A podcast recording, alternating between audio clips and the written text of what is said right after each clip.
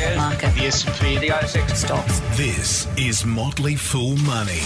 Welcome to Motley Fool Money, the podcast that is practicing social distancing and a whole lot of hand hygiene. I'm Scott Phillips, and with me, as always, in these straitened times, Dr. Anirban Mahanti. G'day, Doc. How are you? I'm very good, Captain. How are you? I'm exceptionally well, thank you, sir. We are in a workplace and we are practicing the appropriate social distancing, but we did want to bring people to the podcast for as long as we can. At some point, this may need to go virtual. We might need to use a Zoom or a Skype or a something. I assume there's an Apple product we could be using if you made yeah, me. If, yeah, if there's a good Apple product, we'll we'll find one and we'll use it, and you'll buy an Apple Mac, and that'll be awesome. Yeah, Mate, things aren't that desperate just yet. We'll see how we'll see how we go. this might right. actually turn out to be a good thing from a bad thing. Oh dear, oh dear. All right. Hey, All right. So, mate, look, we, Enough of a tangent, right? well, wow, that's, that's all we do. If we didn't have tangents, people would wonder what podcast they were listening to. Um, mate, all about coronavirus again this week, and we will say again. Um, we'll do a bit of coronavirus referencing, a bit of kind of what's new, what's news, what we're thinking, and then we'll get on to your questions. Um, as I said last time, you know, hopefully this is useful for our listeners. Um, I, I assume it is. Uh, obviously, people looking to find out what to buy, what to sell, what not to own, how to think about the markets right now, and of course, it's all about coronavirus. There's simply nothing going on, almost nothing going on around and outside that. Right? It's all coronavirus related. So let's let's start from the top. Um, and I'll just give you a grab bag of stuff that we've had in the last seven days, and then we can kind of work out what's next. Now, as with last week, we're recording this on Thursday morning. So, again, whatever's happened since then, uh, by the time you're listening to this, you will know it, but we don't yet know it. I hope it's good news. Mate, so the big news is probably this is this is almost bizarre, I have to say. I didn't realize this was the case. Apparently, yesterday, so Tuesday and Wednesday were positive days. Share prices were up. It's the first time we've had two consecutive days of share price rises in five weeks. Which is, I mean, it almost just law of averages, right? Even in the worst scenario, you think we would have had at least two consecutive days at some point in the last 25, but we hadn't until yesterday. So uh, I guess that's something. We did see the largest rise in the US S&P since 1932 on, I think it was Monday night our time, or maybe Tuesday night our time. I'm losing my days. Um, the US announced a $2 trillion with a T stimulus package. Um, that's that's another sort of, you know, piece in the in the puzzle. We've seen increased social distancing and, and frankly lockdown in New Zealand. Lots and lots of individual bits and pieces. Um, we've seen increased some degree of increased restrictions here, although they were kind of you know the thirty minute haircuts thing got got repealed pretty quickly. Um, uh, every job apparently is essential, and we also know, of course, and this is this is to be very serious for a second. Not that this isn't serious, but um, hundreds of thousands of people looking to be out of work at some point pretty soon. So lots going on. Maybe I can just get you to reflect on some of your, I won't say highlights, but what have you found most important, most worthwhile, most interesting over the last seven days or so? Ooh, that's a hard question. You give me all the, you know, you just did the prelude, and you just Absolutely. you just threw me under the bus. Mate, here. that is what I'm here for. That is absolutely what I'm here for. Just throwing me All under the care, bus no here. responsibility. Uh, so, uh, well, uh, from I, I think the stimulus packages are, you know, pretty much everybody's doing what, like about ten percent of GDP, Yeah. as roughly um, as as stimulus. It seems like you know, I think Germany also had a huge stimulus package that they've announced. Okay, I missed that. Um, And yeah, I, I think between the news of the American stimulus package and the Australian stimulus package, those are two things probably right. our newspapers actually picked up. I think Right. this got um, this got left behind. So I think Germany's also announced a huge yeah. So lots of stimulus all around to basically nurse the economy back. Every economy is suffering, so that I think there is no doubt about that. I think the um, the worst hits hit. I think are workers um, in these businesses. A lot of small to medium business, medium scale businesses, cafes, restaurants, Mm. um, you know, dry cleaners, you, you know, the the odd shop around the corner. The, all those guys, you know, Right. um, are are hit, uh, and it's not just in Australia but everywhere. Um, so th- so that is a problem. Yep. You know, depending upon the economy, this could account for twenty percent of you know the economy to thirty percent of the economy. Depends, you know. Man. So it is it's a big problem, so and and that's why you know we are talking about unprecedented um, stimulus. Um, social distancing, I guess, is increasing everywhere. Lots of different countries have announced, as you said, uh, increased stringent social distancing. They're all hoping to sort of flatten the curve and, Mm. I guess, then you know kickstart the economy again, uh, slowly but surely. Um, from the market action, actually, is very interesting in my mind. Right. And it's interesting because you know, we've had some of the fastest declines that we have seen in, I guess, in the last maybe 30, 40 years, right? I, I've, I've heard, and I haven't verified this, it's the fastest decline of this size ever. So it's not, it's not, it's not the biggest, but it's apparently the fastest. the fastest, right? So the speed. Yeah. So I mean, some of that could just be because of technology, right? I mean, Yeah. you know, now you can trade very quickly. The high frequency traders can trade very quickly. There's a lot of ETF in the market, so a lot of things happen. Yeah. Uh, a lot of money flows very quickly. So that that you know, it has felt really sharp and Yeah. fast. It's also one of the. This is probably the the first crash I can remember. I mean, the, the flash crash, or the, not flash crash, but Black Monday in '87, the market fell 25 percent in a single day. So that was kind of, you know, that, that was that was absolutely far and away the biggest, most shocking single day's trade. Yeah. But I think to some degree, to my mind anyway, this is because this that the physical reality of the you know the world has it, the deal the, the virus has unfolded so incredibly quickly. Yeah. You know, the GFC kind of was a rolling unfolding of bad news.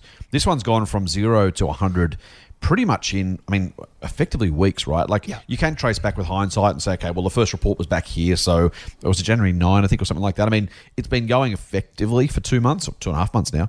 Um, but realistically, the kind of the point where we all went, oh my God, was about February 20. Yeah. And that has been a, I think we've gone from this could be trouble to this is bad to we're locking down everything Yeah. in five weeks, which I think is why, to some degree, that the, the financial markets have followed the, the physical world. Yeah, the the the the reason I, I, I think the volatility of the market is is interesting, uh, or I shouldn't say interesting, but rather um, it's something to think about because you know we had so many days of you know down days, and then we've had a couple of you know big big up days. What is what I find interesting is the up days almost appears to be in in response to a lockdown, which means a we are doing something about it, and b stimulus, which means again we are doing something about it. Yes. Yeah. Uh, so that's the good news. But Yeah, right. what, I think, you know, and I'm again, this is hard to know. Yep. It's hard to know how much of the bad news actually has been factored, has not been factored, right? Right, right. Because as of now, we haven't yet Yep. seen anything go belly up, Yes, right? yes. There hasn't been a calamity. Uh, there hasn't been a big name that has gone out of business. So there hasn't been a big Right. name that has, you know, uh, had to um, dilute itself like heavily. Um, none of that has actually happened, Mm. Yeah. right? We are still sort of in this consumer world where we know that the consumer is going to be hurting because a lot of people are basically going to be hurting and therefore they're not going to be spending, right? Yeah. Um, but what about a lot of stuff that's actually already come to a grinding halt? Yeah. And there's no money actually flowing through those businesses, right? So I think that has not happened. So that I think is is the interesting um, aspect. Again, you know, the market is a forward-looking machine, so it looks forward. Uh, it's it's not accurate, but it does Yeah. look forward, That- that's, so that's a really good point. Let's, let's kind of sit on that for a bit because we all know kind of what's happening in the physical world. We have, you know, but but nothing, as you say, has kind of gone badly yet in terms of in terms of released results. We don't know new unemployment stats. We don't know, at least in with any detail, total number of people out of work. We don't know the share of GDP that's been lost because of these shutdowns. So the market's kind of looking forward and going, I reckon this is going to be ugly. And so let's sell the market off by a third, give or take, and it depends on the day because it's been so stupidly volatile.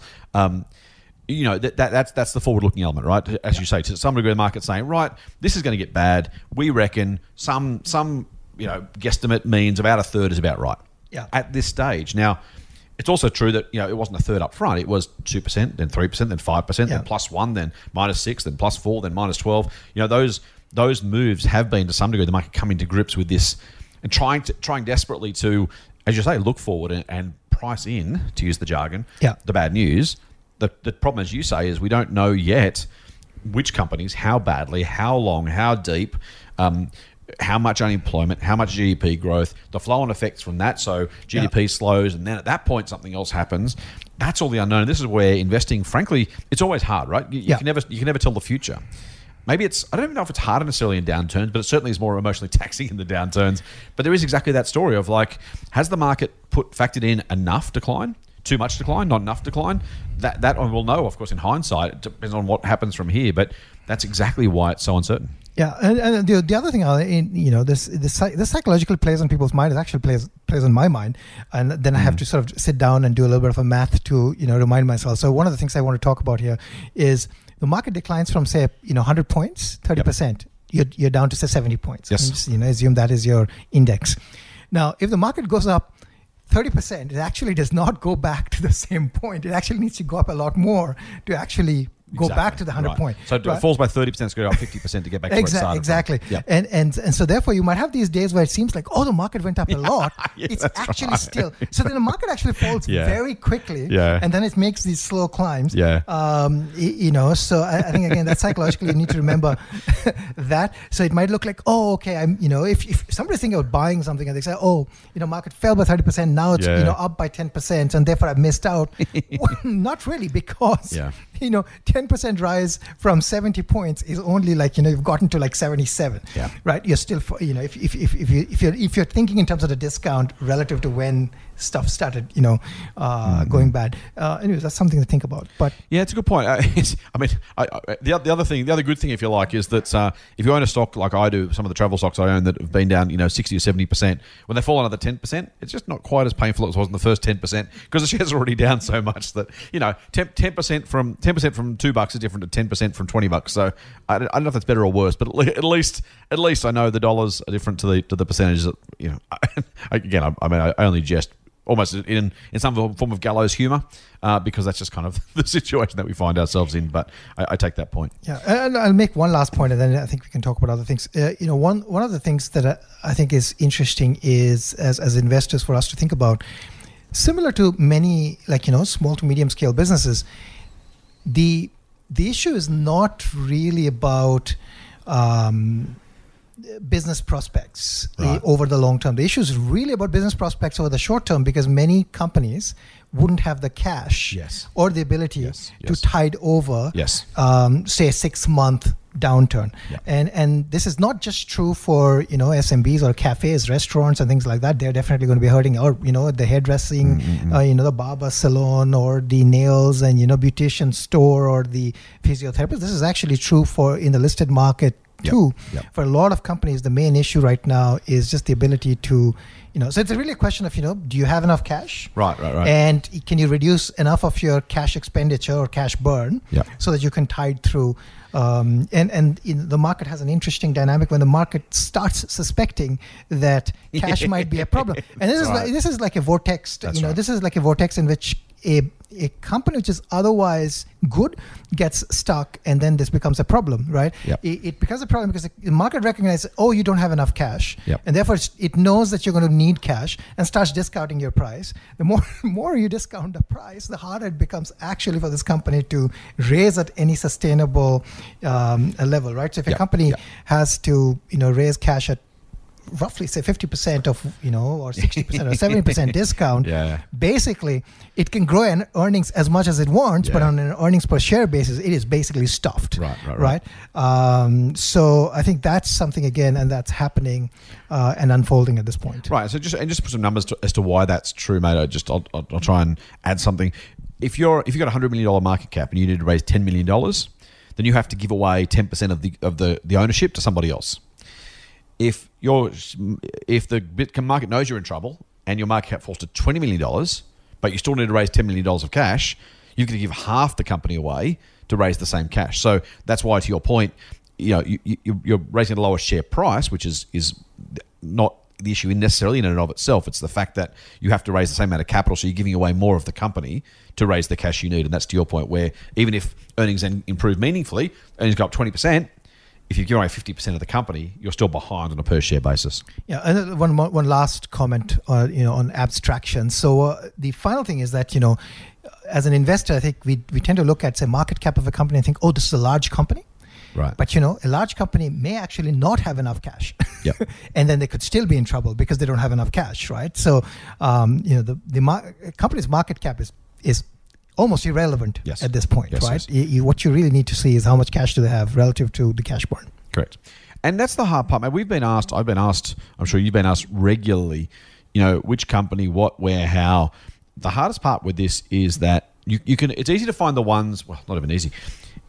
There might be a small number of companies who are never ever going to be in trouble because they've got so many, so much cash that there's almost no circumstance in which they burn it all before things get better. But that's probably what one percent, half a percent of the of companies in the ASX, even globally. There's just you know there is there is a very very few who almost show no. There's almost no potential for for them to go broke. The rest is a question of, and you know, we, we've tried to kind of codify this to some degree, but it's a question of what's the uh, you know, adding together the the rate of cash, uh, sorry, the, the fall off in revenue, how how fast that fall off is, how long that revenue fall off lasts, how mu- how far you can cut your costs, and then how how quickly revenue picks back up again Yeah. because because that's all the maths, right? You, you can know how much cash a company's got now, but does revenue fall in half for three months? Does it fall 100% for six months? Do costs are costs almost exactly fixed, or can you get rid of 90% of your costs? Um, it, it's I mean you can make some educated guesswork around it, but there are so many variables here. It's just incredibly difficult to do with any degree of accuracy. You're either I mean there's there's some that are absolutely obviously in dire straits. There are some that are very few that are absolutely obviously or almost obviously going to be okay. And we can never guarantee anything on the upside, of course. Uh, but there's a whole heap in between.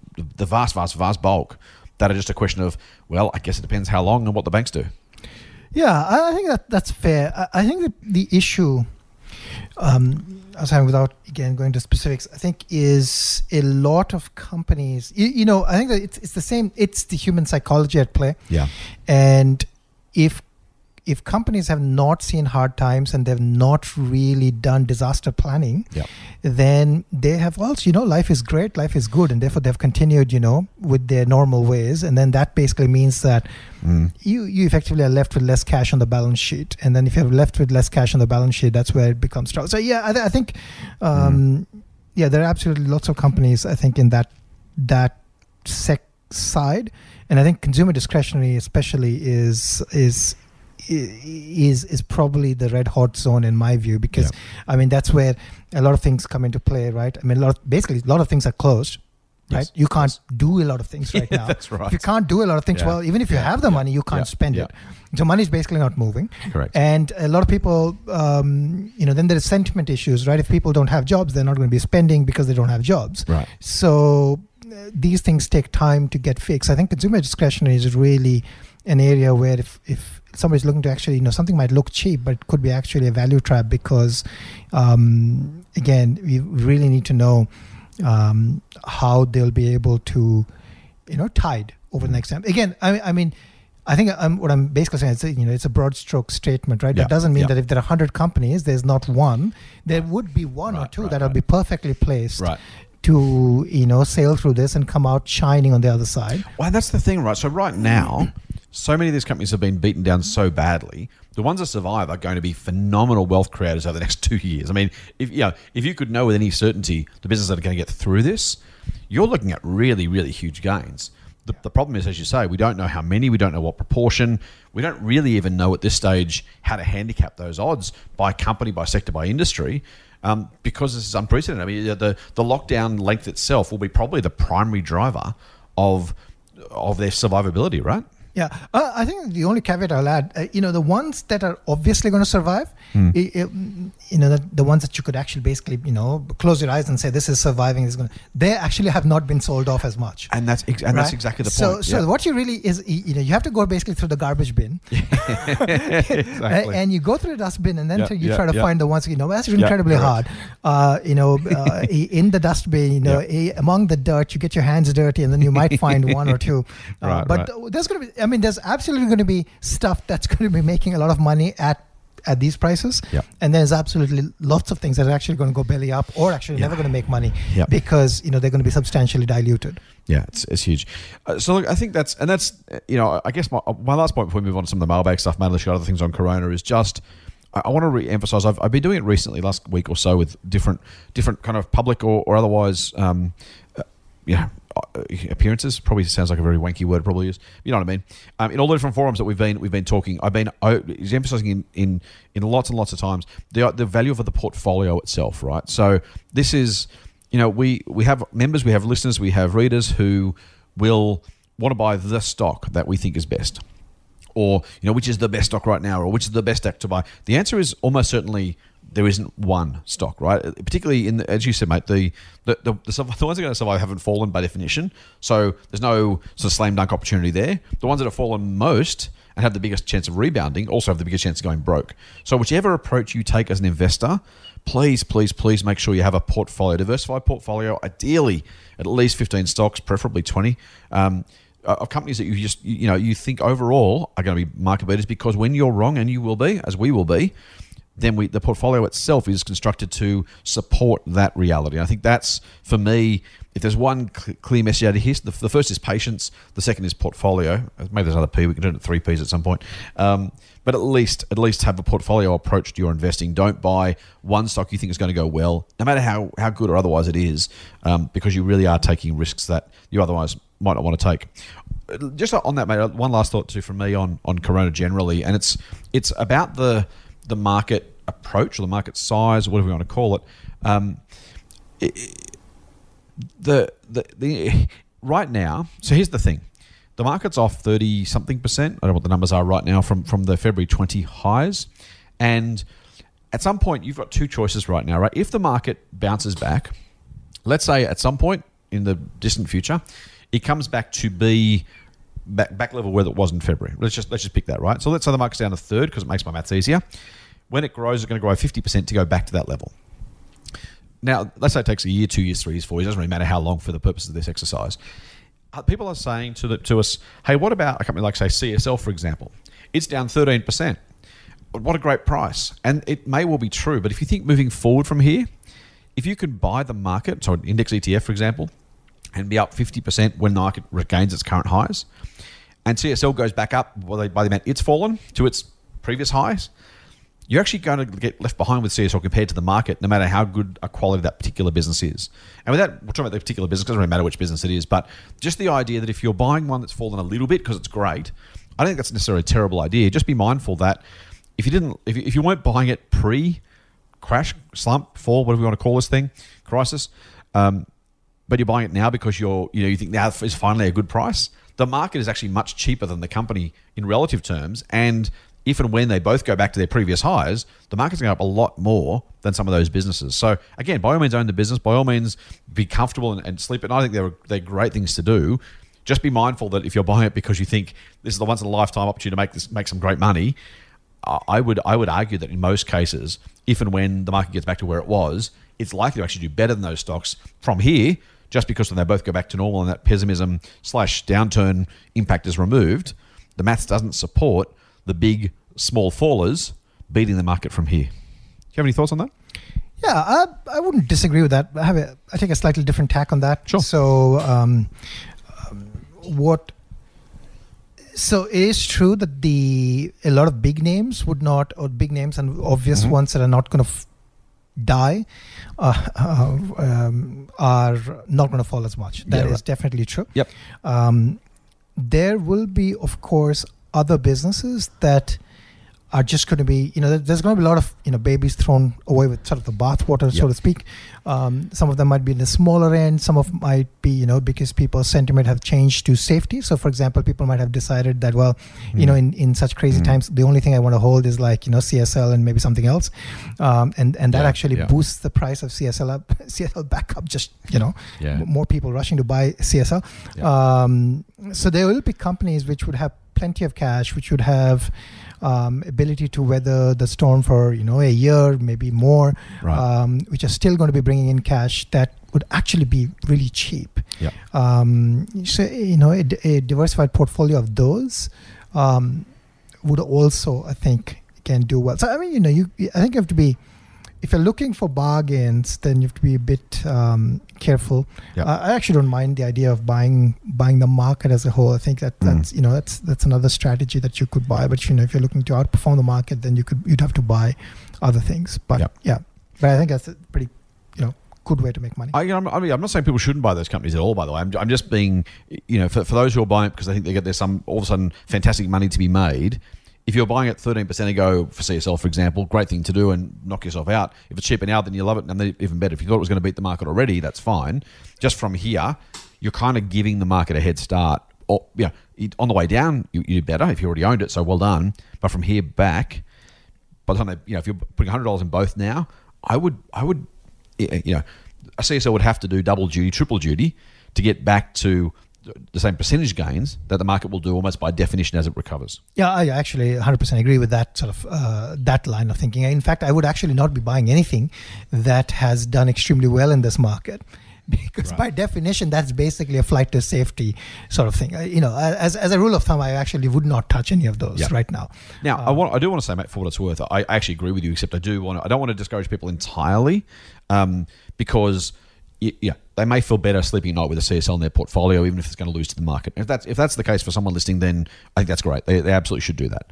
Um, so I don't want to discourage people out, outright from from buying those companies, but given you have the choice of either buying the market or trying to beat the market, because they, they really should be the only two choices you, you usually would want to take, particularly if you get the market as a diversified investment. If you're buying a, an index ETF and getting thousands of companies, a diversified portfolio at a cheaper price, and if you believe the market will recover, then you can do that. That's that's the you know that's that should be your base case, right? If you're not going to do as well as that, then I think that would be a tough argument to say I want to, I want to invest as well as I can and buy the market. If you say, look, I just want to sleep at night, I don't care if CSL underperforms the market, at least I like the company, I know I've got it, that's completely cool. That's not what we do at the Motley Fool. Generally speaking, uh, we'd say buy an ETF instead because at least you get the market return. Um, actively choosing something you don't think will beat the market is is a little bit self defeating. Except, as I said, if it's a sleep at night thing, then I'm not going to criticize anybody for doing it. Cool. All right, mate. Let's get on with one of our favourite segments. Our favourite segment, The favorite segment. mailbag time. Let's do it. Motley Fool Money. Financial advice for real people, not trust fund hippies. Sign up for the newsletter at fool.com.au forward slash triple M. All right, mate. We got so much mailbag. Um, listeners, if you've sent us some some questions, please stick with us. We're getting more than we can answer at the moment, so we will at some point actually have to start rationing the answers to this stuff. Uh, we do our best to answer as many as we can possibly get to, uh, but because we get more every week than we can answer, if your um, question's still on the list, please feel free to re-ask it if you want. Um, and we'll do our we'll do our level best. All right, let's start here. Uh, hi, Scott and Doc. Avid listener of the pod, as well as the US sister pod and Rule Breaker Investing as well. I'm turning 37 tomorrow. Happy birthday, Colin. Uh, mate, sorry, it was actually that was yesterday as we're recording, two days ago as uh, as you listen to this. Happy birthday, mate. Um, and bought my first stock in 2014. So this is the first major crash I have invested through. Mate, I hope you're uh, I hope you're holding your nerve. I was a member of Share Advisor for a few years, but I'm now a member of Pro. Colin, you're leaving my service going to docs. It doesn't exactly endear me to you, mate, just quietly. My portfolio has gone from plus 25 to minus 20 in a few weeks. I know the feeling. My question is the is the only foolish one at the moment. How do I decide when to buy more? I have a considerable amount of cash against my mortgage, and so I'm looking to invest a reasonable chunk of that into the market after it has bottomed. My thinking is we need some certainty around the impact and duration of the virus before we will bottom out. Very interested to hear your thoughts. I'm going to throw this to you, Doc. Is a pro member. It's your responsibility. I get to Ah, well, happy birthday, Colin. Uh, um, uh, okay, great question. This is a question that everybody asks. Yeah, Um, um, and actually, uh, this, this is this is the hot question. Here's the thing, right? I'm also trying to figure out when the bottom is. The problem is, we'll all know when the bottom is. Uh, in like two years from now, we'll know when the, where, where the bottom was because Right. you know, everybody knows the bottom for the GFC. I, I, I, I- don't mean that in a in a um, in, as a joke or as as, as, as I'm not poking fun, but I, th- I think like intuitively we all want to know when things are going to bottom out Yeah. the the issue that there are twofold issues like you know you, we there are many ways to think about this you could say well you know stuff is going to get worse because you know we have not yet flattened for example you know if you think about it, asx stocks uh, well we have not yet flattened the the infection rate in australia and therefore you know we we, we really don't know when you know things are going to go back to you know somewhat of a semblance of a normal but the market also knows that Right, exactly. right Yep. and the moment these you know the the uh, the you know the the, the curve Mm-hmm. uh, of infections starts flattening well it'll be everywhere on the news everybody would know about that and the market knows that too right so i think um, trying to exactly pick the bottom is really really hard Can we say Um, impossible? huh Can we say impossible? yeah, I think it's impossible. Well, somebody might luck out and pick one. So, so- Right. So, it's it's. I mean, you know, to pick it, um, what I guess what you could say is this: that you could say that well, the markets have fallen a lot, so therefore, at least on that basis, it is relatively cheaper. Um, that's number one. Number two is, um, you know, if you're a pro member, we, what we did is we did a review of all the stocks we own. I don't know whether you're, you're a member of Pro 2 or Pro 1, um, but but if you're a member of both, then for both of those portfolios, what we did is we did a review. We also, you know, recently advised some buy buy ideas. So what what we have done in that portfolio and what have you know what I personally do is you know when things start looking uh, like they are good value and Mhm. good value in the sense that you know if if and, and really at a very high level i'm looking at it on a, a couple of different axes right? So one of them is does the company have enough cash? And we just talked about this in the beginning of the podcast. Does Yeah. does does the company have enough cash to weather through this? That's number one. Number two is does the company actually do something that is um, essential right? So if it has a service that we think other people are going to continue i mean we would expect uh, some some customers to leave some customers to churn out um, uh, but you know some things are just essential. Like you know if if you just need it it's like almost like Yeah. your internet right i mean your Yeah. internet is not going to be cut you're not going to cut your internet unless you absolutely have to like Yeah. wouldn't would some people lose their uh, nbn connection i'm sure they will but it, the the it'll be one of the last things that people will be looking to cut right so i think Right, right, right. so I think you can apply that sort of judgment and that judgment on companies and what they do and what they provide and services they provide. So and, and so you look at that, and then you can sort of think, well, you know, let's say in a year's time we start getting back to normal. Yes, this is going to take some time to get back to normal, but you know, look forward three, four, five years. Um, do you think?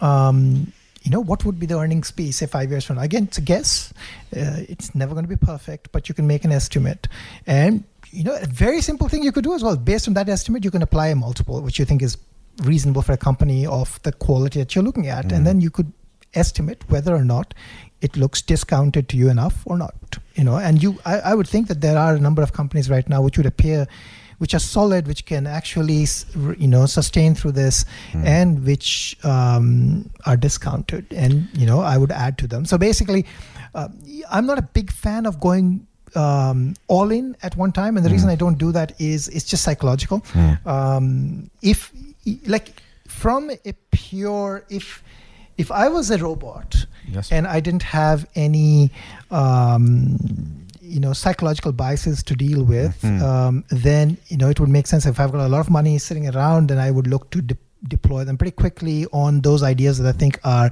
um, Yeah. you know going to be winners right? So if i have got 15 20 ideas that i think are going to be winners i've got a lot of money sitting around well you know i don't know what's going to happen. Maybe the stocks go up tomorrow maybe they go down right, so if i think they're going to make money i would deploy. But because i'm a human being and i I'm going to probably crib if you know the stocks went down further. I, what I like to do is I actually deploy it slowly, and the, and and the way I justify that, and Yeah, again, this yeah, is yeah. not, as I said, if I was a robot, uh, this would not apply. But the way I justify this is, if I have a substantial amount of money ma- invest in the market, and the market goes up, well, those things that I own are actually gone up, Yep. and therefore I'm happy Yep. right? Uh, if the market actually goes down, then if I have some amount of cash available and I apply that to the market, then I feel like, well, I invested at a lower price and therefore I'm going to do better in the future. That also makes me happy, Mhm. right? So a lot of these things that one does, portfolio management is a lot about logic, but it's also a lot about behavioral management. And, Oh, and, man, you know, and, and and you have to really manage your own behavior Yeah. so that you don't make those mistakes. And you know, I've actually felt reasonably, uh, you know, there have been days when I've felt very um, anxious, but at Right. the same time, I felt reasonably comfortable this time because, you know, I felt that, well, you know. I felt a little bit in control, which is a, which Yeah, is yeah, a yeah. which is a which is a funny thing to say because you're really not in control, but you, you want to feel in control Totally, because that mate. helps you make better decisions. So, so that's sort of my framework. Um, yeah, invest. I, I'm, you know, I'm investing, adding to things that I think are um, Mm. very good bets over the next five years, and with that sort of time frame, look at cash, look at the business, think about the business's sustainability. And I'd also say this: there are going to be, as you know, as we talked Mm. at the beginning of the podcast, there are going to be what I call, you know, picking through the garbage bin ideas too. Yeah. And I think actually that is, you know, some of those garbage bin ideas are actually going to make a lot of money because they're going to be dirt cheap. Right, right, right.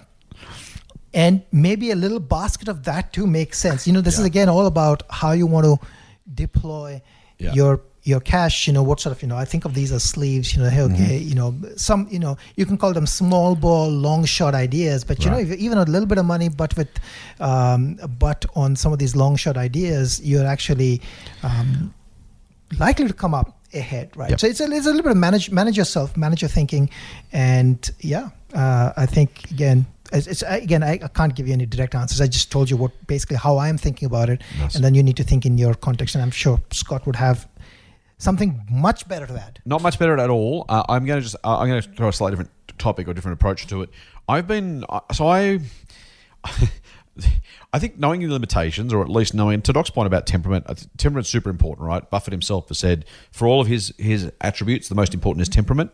So being able to control that either actively or even passively by doing things like pre-commitment dollar cost averaging is a wonderful way to do it, right? Because the money's there, it gets invested every month in whatever your best ideas are. Um, if that is something that helps you just literally invest when markets are high or markets are low, when they're in between, not having to think about it, worry about it, just removing that issue can be, to Doc's point, buying in thirds is one option. Dollar cost averaging is another version of the same kind of thing. Um, just put your money into best idea every month or every quarter or every fortnight, whatever it is you're going to save. Um, that can be particularly useful. The other thing I'll just say is about picking the bottom is um, here's the thing, right? I my, my, general approach, my general thought right now is, you know, the ASX has always gone on to make new highs.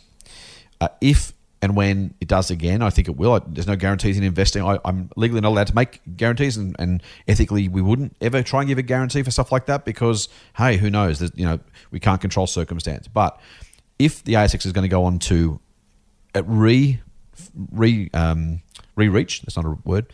Um, if it's going, to, it's going to revisit that high of February 20 again, then if it's down a third, it's going to be about 50% by the time we get there. Now, let's say it takes three years right? That is a return of 16% a year. Now it's less because you've got a compounder, but just, you know, maybe it's 14%, Doc. Um, maybe it's 13, whatever it is. That's that's a very good return if it takes if it takes five years. Well, that's a nine percent return, which is not great, but still pretty okay. And so for me, I'm not saying I'm not saying go all in necessarily right now. I'm not saying this is the bottom or this is the time to put all your cash to work. Doc's point is absolutely right. If you've got a lump sum, I would absolutely put it in over a number of months, just for the purely psychological benefit of doing it slowly, getting if as Doc said, if the market falls, you get to buy a cheaper price. If the market rises, you made some money. You get to as an individual, and even though it sounds like I'm, you know, there's some there's, there's some smoke and mirrors here. Of course, we all know it's the same thing. But trust me, psychologically, emotionally, it does make a huge difference. So um, I'd be happy to buy now. I would spread it over months if I could. But my general starting point for most investors, particularly if you're not, if you're a hyper competitive investor who desperately wants to beat the market and you know uh, you want to play the game, I wouldn't I wouldn't say don't do it. I would say be careful, like margin, right? Everyone thinks they'll use margin loans carefully. Um, ask yourself now. We asked we were asked these questions three months ago, four months ago. Should you use margin? Oh, how bad can it get? You know what? if you've if you had a seventy five percent LVR and the market falls a third, you've actually been wiped out. That you have literally been wiped out right now. Even if your LVR was fifty percent, you've lost two thirds, three quarters of your, your, money, doc. I can't do the maths yeah. in reverse in my head. Um, Whatever it is, it's pretty bad. right, right. And so you kind of yes, yes, you think you're the person who can pick the bottom. Maybe you can, maybe you can't. If you missed it, and you don't buy because you missed it, and then you wait for the next fall or something else, the cost of that could be stratospheric um, compared to compared to just actually investing maybe 5 10 15% higher than the bottom just because you you know you wanted to get on with it so i would i would personally just get on with it particularly across the market if you're picking individual stocks and you're particularly trying to be clever about the bounce back stuff there is extra risk there but again on a portfolio level um, I'm happy just to say, look, the market's low. I think it'll regain those highs. I think it'll go higher than the last lot of highs eventually. So if it's a 60, 70, 80% return over seven years, again, those numbers aren't going to be stratospheric, but gee, it's worth, you know, you won't, you won't be sorry you invested if I'm right and if the market does go on to reach and then exceed those previous highs.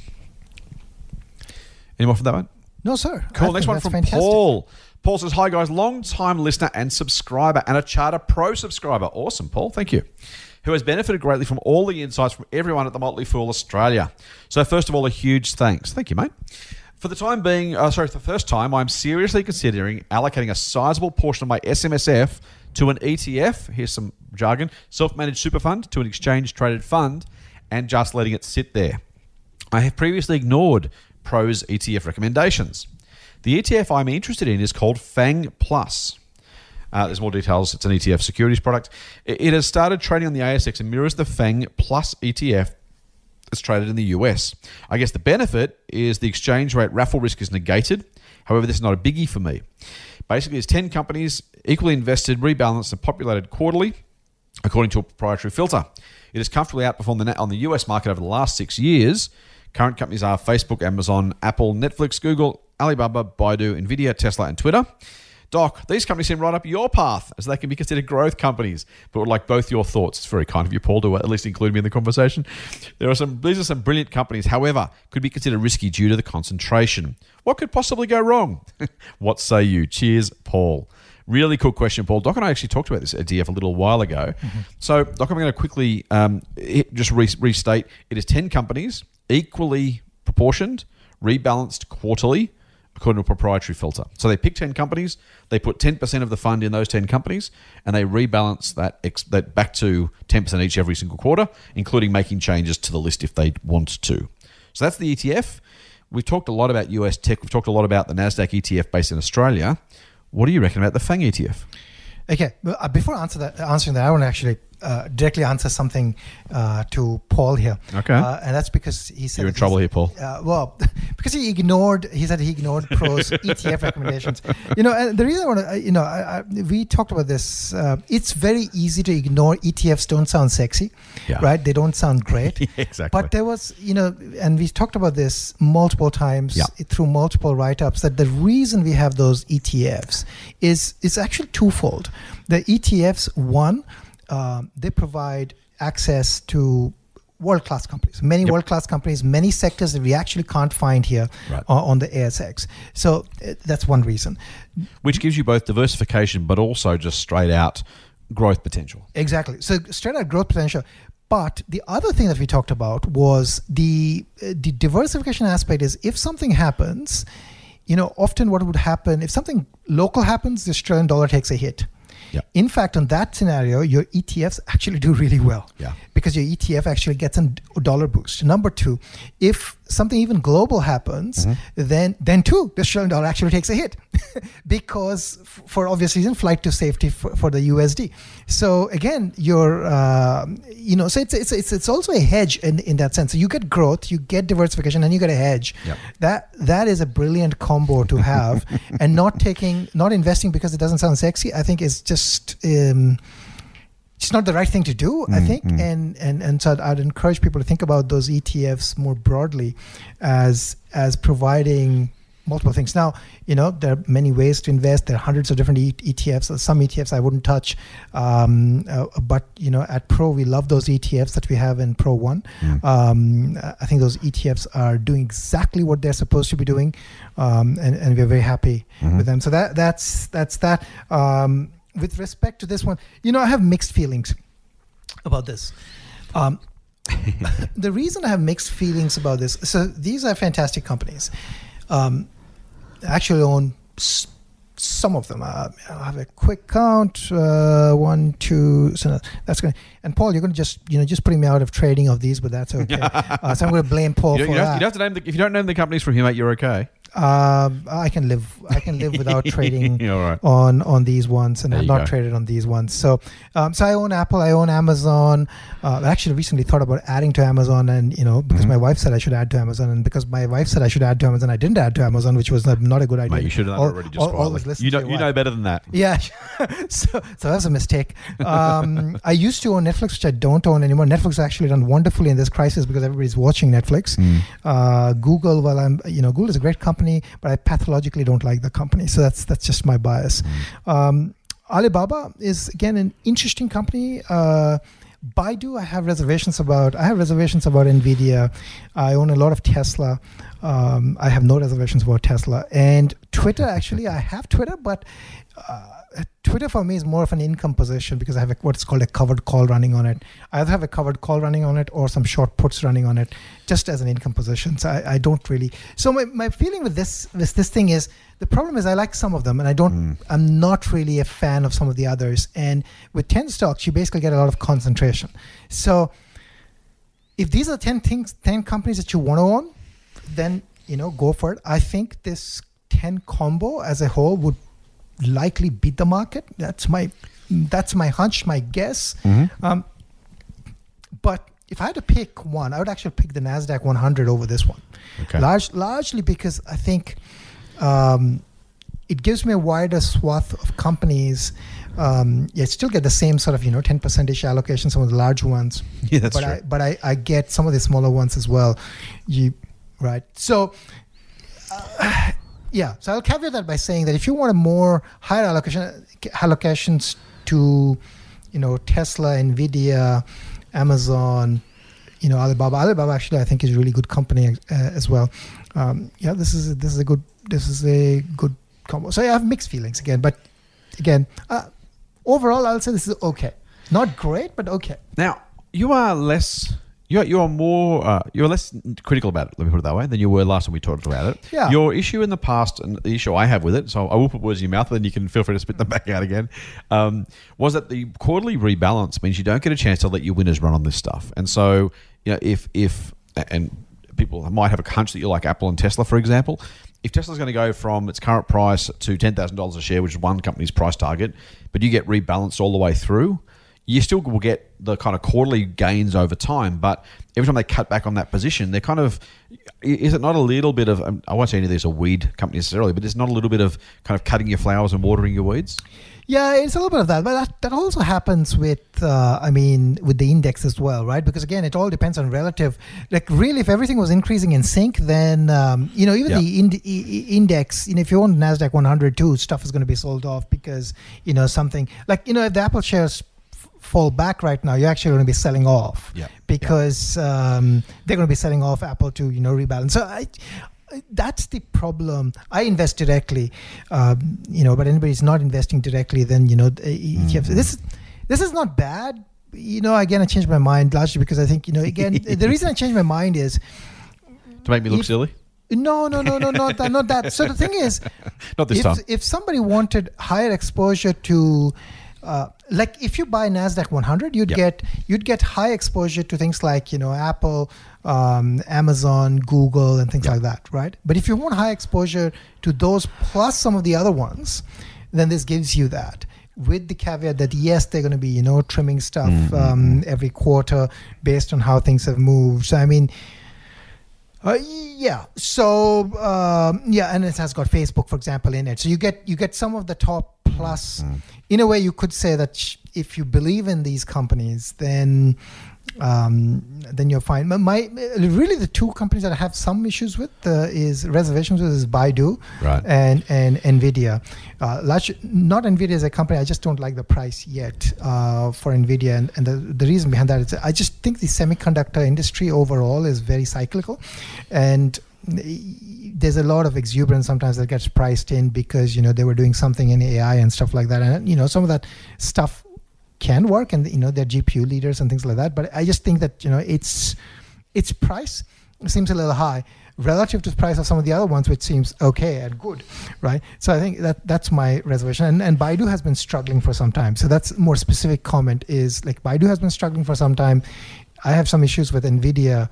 Uh, I actually have some issues with Netflix, but you know it, it could could be that I'm actually wrong on Netflix because I mm. sold my mm, Netflix mm, shares after many years, uh, and I'm definitely wrong.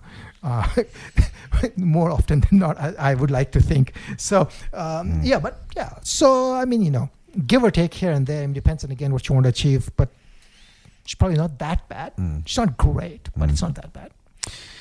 I uh, I'm gonna I'm gonna keep my original objection, even though you've you've uh, you made me look silly. No, I'm kidding. Uh, I, I I here's the two things. I don't like the rebalance. I, I don't like rebalancing. Generally speaking, it, it's a great way to avoid vol- excess volatility. It generally is a terrible way to let your winners run, in my view.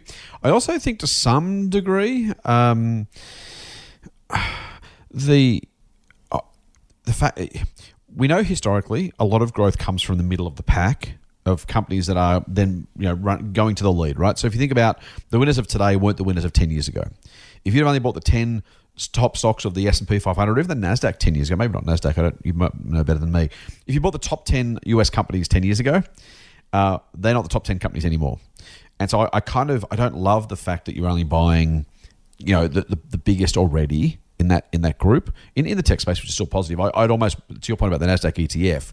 I'd like to have some exposure to the growing list of ten through thirty, for example, the ones that are you know the up and comers.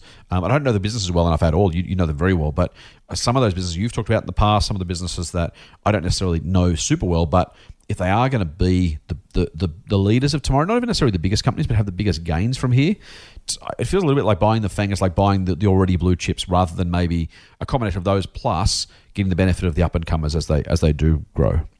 Yeah, so I mean, and and, and that's was the point. I guess you made it more eloquent. That was what I was actually saying is in favor of this Yeah. lot is that it has this mix of the, I guess the, it and that's why it's called Fang Plus, right? It's got some of the, the, Yeah, the right. top ones, That makes sense. and with some of the ones that people think are up and coming, and that list probably keeps changing over time. Yeah. Um, you know, stuff can fall off. You know, like as, as I said, like Alibaba is interesting. Their their total um, Hmm. gross merchandise volume is already greater than Amazon. Right, so I mean, It's it's amazing, isn't it's, it's, it's amazing Yeah, in that yeah. that context, Yeah. right? If and and and it's got it's got it's it's pretty much like Amazon in that sense. It's got you know Mm-hmm. Alipay. It's got it's a it's got a burgeoning, um, um, you know, like a web services business or or um, you know, infrastructure as a service business. Um, so you know, it's it's interesting from that point of view, and you wouldn't get that from Nasdaq. So it probably is, you know, the the thing. It, it you have to be comfortable with the fact that you're getting this kind of concentration. So Yeah. um, yeah, I think that yeah, that's that's the flip side. Nice one, mate. I like that. Thank you very much, Paul. Hopefully that answers your question in lots of detail. Uh, next one, how long? We've got a little bit of time left, I think, mate. So we've got to count for a couple more questions. Question from, oh man, I've cut the I cut the question without without putting the name on it. So uh, you know who you are, is all I'll say. G'day, Scott and Doc. Big fan of the podcast. The big four banks, except Commonwealth, are trading at eight-ish times PE. Is Doc interested yet? Uh, there's a there's a laughing face emoji after it. I don't know how you describe laughing face emojis on on on uh, podcast, but let's just say it's a laughing face emoji and a hashtag get doc on Insta. You get extra bonus points for using the hashtag. Uh, well done. Uh, I wish I could remember who it was that asked this question. I may, while you're answering, Doc, desperately try and find uh, the question on Instagram and see if I can give some credit. But good question. Thank you. Hashtag get doc on Insta. And the banks are at eight times earnings, mate. Are you buying? Uh, no. so I have a feeling the question I expected that would be your answer, but tell us why. Um, so, uh, well, very simple. So one of one of the interesting things is, um, and this has not yet played out, and again, I don't want to be the um, the bearer of uh, doomsday type of news, but here's the thing, Sure you right? do. Um, here, here's the thing. Exactly as Australian companies, some of the Australian companies are suffering right now Mm, because they don't have enough cash on balance sheet and they've got relatively high debt, and they have no uh, cash flow. Some of the companies that have cash flow coming uh, coming through the doors, and therefore they have to Mm. stand down people. Australian households are also in that situation. One of the highest, uh, you know, debt to disposable income prior to disposable income actually shrinking Yeah. right? That puts a lot of pressure on the housing sector, Mhm. in my opinion. Mhm. Um, and, and therefore, there's a real possibility that stuff will happen in the housing market. So if that happens, well, who takes who bears the brunt of that? That is banks. And definitely, if if even if I'm not in on the money on that, there's no growth in the housing market right now. So you Yeah. know they'll have to write off um, taking payments for say the next six months. Mm, you know mm. there's going to be increase in bad debt. There'll be people. Um, you know there'll be investors, for example, who, Mm. who you know who might have to sell or exit. So yeah, for for for exactly that reason, I think because of the fact that you know we are, and I could I could actually blame policy here. Mm, the policy mm. has been to encourage people to borrow, borrow, borrow, borrow, borrow, borrow as much as you can. Borrow, Yeah. borrow, borrow. What can go wrong? Yeah, yeah. Right. And then when something goes wrong, well, stuff goes wrong. So I think that that is really sort of the the canary in the coal mine sort of thing. So I'm not touching any of the banks now. by when I say this, I don't mean the banks are going bust, but I would be an uncomfortable bank shareholder because guess what? If something happens to a bank, Mm. depositors are going to be fine. Right, I, right, I right. can be sure of that. Yep. But shareholders are not What going to be fine. Could possibly fine. go wrong, right? What could possibly go wrong? So Exactly, exactly.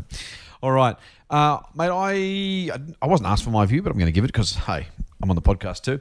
Uh, I tend to agree with you. It's going to be a funny one. You know that we could have said the same during the GFC, and the banks that were stun- stunning performers out of the GFC, they really did lead the market higher in a big, big way. And if you bought in 09, you, you made a fortune. Uh, but as we know, um, just because it happened before doesn't mean it won't happen this time. And there, there is still very much that risk, the economic risk right now. We don't know what that's like. And I, I'm actually with you on the growth thing.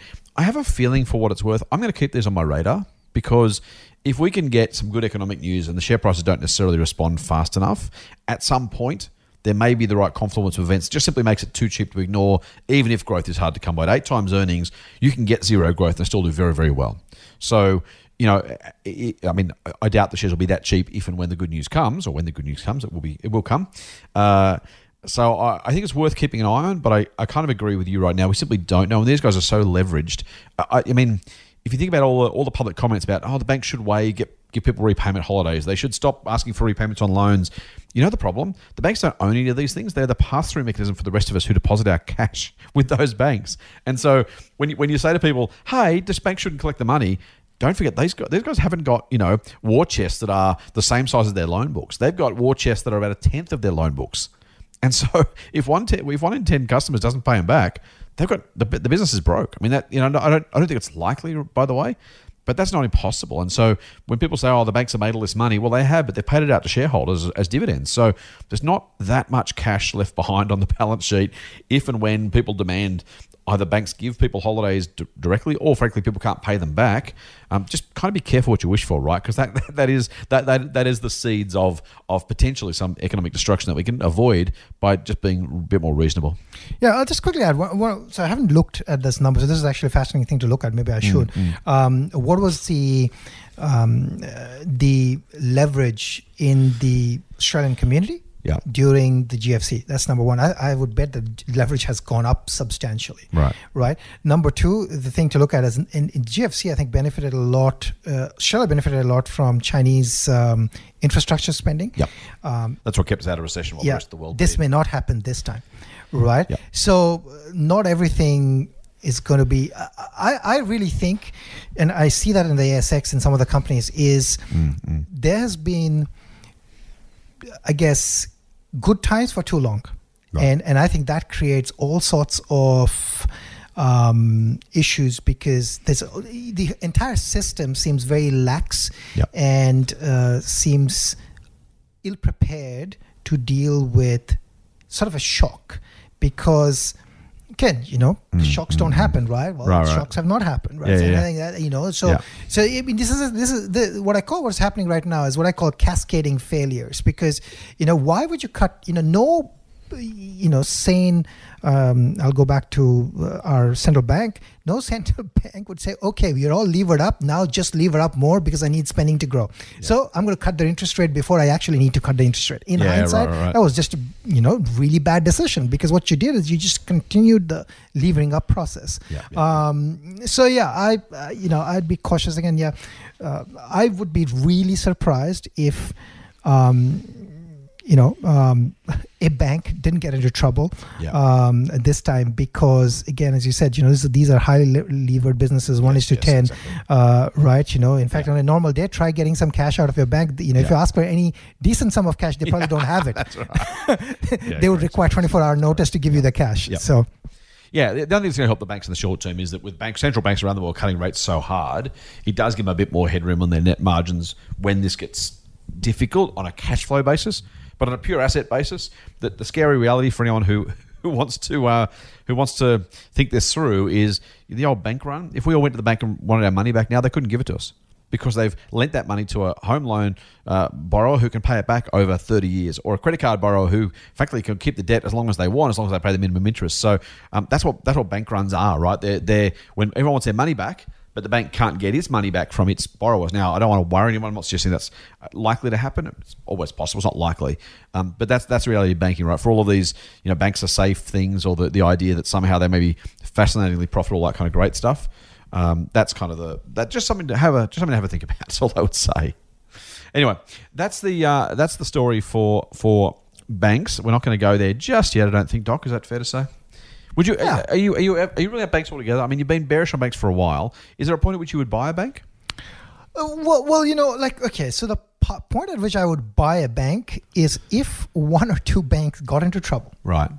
and then some intervention started. Right. uh, That's the point at which I would look at, you know, which bank actually looks like it's going to make it through this. Yeah, okay. Yeah, because as I said, I think what's going to happen if something goes wrong, there's going to be a backstop from the government, right? Yep, so yep, you know, but that doesn't mean there's a backstop for the shareholders. So- so, you, so you know, I'm I'm happy to buy, Yep. um, you know, a bank at like a tenth of the price, be- because at that point, from that point on, I would probably make money, Right, right, right. So, Yep. uh, you know, it just it just appears like it's not banks appear safe. People think it is safe, but you know, Yeah. I would say that you know this is the type of scenario that nobody would have predicted, right? it's a black correct. swan type of event, Correct. and you know, I just don't think that the the banks are prepared for this sort of black swan, uh, type of event. So that's my thinking. The good news is, mate, we get to finish this podcast with another Instagram question and a good other hashtag. I, well, how, how many how many Get Doc and Insta hashtags would you need to join Instagram, mate? For, for our listeners, because you, 'cause you love our listeners, I know. I know you don't want to disappoint them. So how many how many would it take? I well, you know, I'm just not going to go on to Insta. I would tell people that you know, if you want to, you know, chat with me, just uh, come on uh, Twitter because you know, I, I I still actually have my Facebook account, but I've not gone to Facebook now in over two years, I think. There you go. Um, yeah, I'm, I've just yeah, I just I just don't need that much social media. Don't give life. up, fellow fools. Keep the hashtag going. All right, last question from Tyler on Instagram. Uh, Hi, Scott. Absolutely love the podcast. I, like yourself, like Webjet and really like it at the current market price. Now, this was on Sunday for the record. Um, what I'm struggling with, however, is the scuttlebutt around the stock. A search on Twitter or Facebook gives post after post with scathing reviews. How do you let this sort of thing play into investment decision? I hope you're able to get back to me in some way, either through the mailbag or on here directly. Hashtag get doc on Insta. Mate, now, Webjet's in a trading halt. As we record this, they've not been able to raise the capital they wanted, and they're looking at a convertible share offering. So I don't actually, I don't, I don't think it's very useful to try and talk about Webjet at the current price because we simply don't know what the price will be. Means, talk about it if you want to as a business. But what I'm more interested in is the second half of the question from Tyler for our listeners, which is how do you, what I'm struggling with is the scuttlebutt around the stock or simply a stock. A search on Twitter or Facebook gives a post after post with scathing reviews. How do you, Doc, let this sort of thing, so, you know, kind of social media scuttlebutt stuff, play into an investment decision? Okay, and I- I'll, I'll talk a little bit to Webjet as well. Um, Go for it. You know, uh, so yeah, we web, we moved Webjet on EO, uh, extreme opportunities to hold. Uh, actually, we just moved it the day before it actually went to, Hmm. uh, I think, uh, went into suspension. Uh, probably a little too late. Um, so yeah, so Webjet basically is in this in this position where it needs to raise cash and um, uh, to basically you know survive through this patch um, uh, and whoever is going to give them cash is going to basically demand their pound of flesh a lot of big big pound of flesh uh, which means they're actually going to make money but it's not you know if people existing shareholders they're going to be actually on the receiving side uh, so we just hope that whatever deal they get is a reasonable deal that you know if you over the long term, maybe you make money. But again, we don't know. Without knowing the deal, it's really hard to know um, uh, what's going to happen. So that, that's my current view on Webjet. Scuttlebutt. So you're a company out there who Yeah. everyone's saying, "Oh, these guys are terrible. These guys are terrible." Are, are you kind of not buying for that? Are you buying for that? Do you do you factor it in somehow? Yeah, so I, I Scuttlebutt, I, I consider Scuttlebutt to some extent, um, right? But the the issue with Scuttlebutt, especially with reviews, right? So if you, if for example, there are sites that maintain uh, company reviews. Uh, Yep. You know, when when I say company reviews, they're reviews by employees about the CEO, about the management, and things yeah. like that, uh, or about the service, and you know, it could be just about Webjet and how bad or good they are, right? For example, it is a factor uh, to consider. So, I mean, employee reviews um, and reviews about management, I think they, in, if they're of sub- substantive amount in the sense that, you know, there are enough, it's just one or two or five or 10 reviews are not enough. But if there are, you know, hundreds of them, then I think they have some meaning and some value in the sense that they give you a sense of culture in the company and Yeah. how people think about um, the business overall. If you're looking at a service and you know, let's say you're looking at an online service like WebJet and you have reviews that says it's terrible, that gives you a sense that people are not happy with the service. However, people might you, you could you could also look at the other thing which is Mm. you know do they have traffic growth to the site do they have you know transaction volume growth to the site Right. and, and it could be that people are going there because it's cheap and most of the time you don't need service and those people who are actually providing comments are the ones that are unhappy right and they could just be a small percentage of the total big pie right so you got to be a little bit careful with how you treat Yeah. uh, reviews. So yeah, with a, with a bit of a pinch of salt, uh, I I do look at them, but it uh, the context really matters. Again, you have to remember that bad reviews, you know, if you a bad ex- somebody with a bad experience is more likely to review something than Mm. somebody with a good experience. I think that's that's important to remember. So if I had a great great experience with WebJet, I probably would not say anything. But if I have a bad experience, I'd probably come and say something. Yep. Um, yeah. So I, I think again, it, everything is useful, but I think you know Mm. uh, the extent varies. Yeah, I like that. I um I would say almost exactly the same thing, man. I'm not gonna I'm not gonna add a lot more to that because I think it's a really good answer.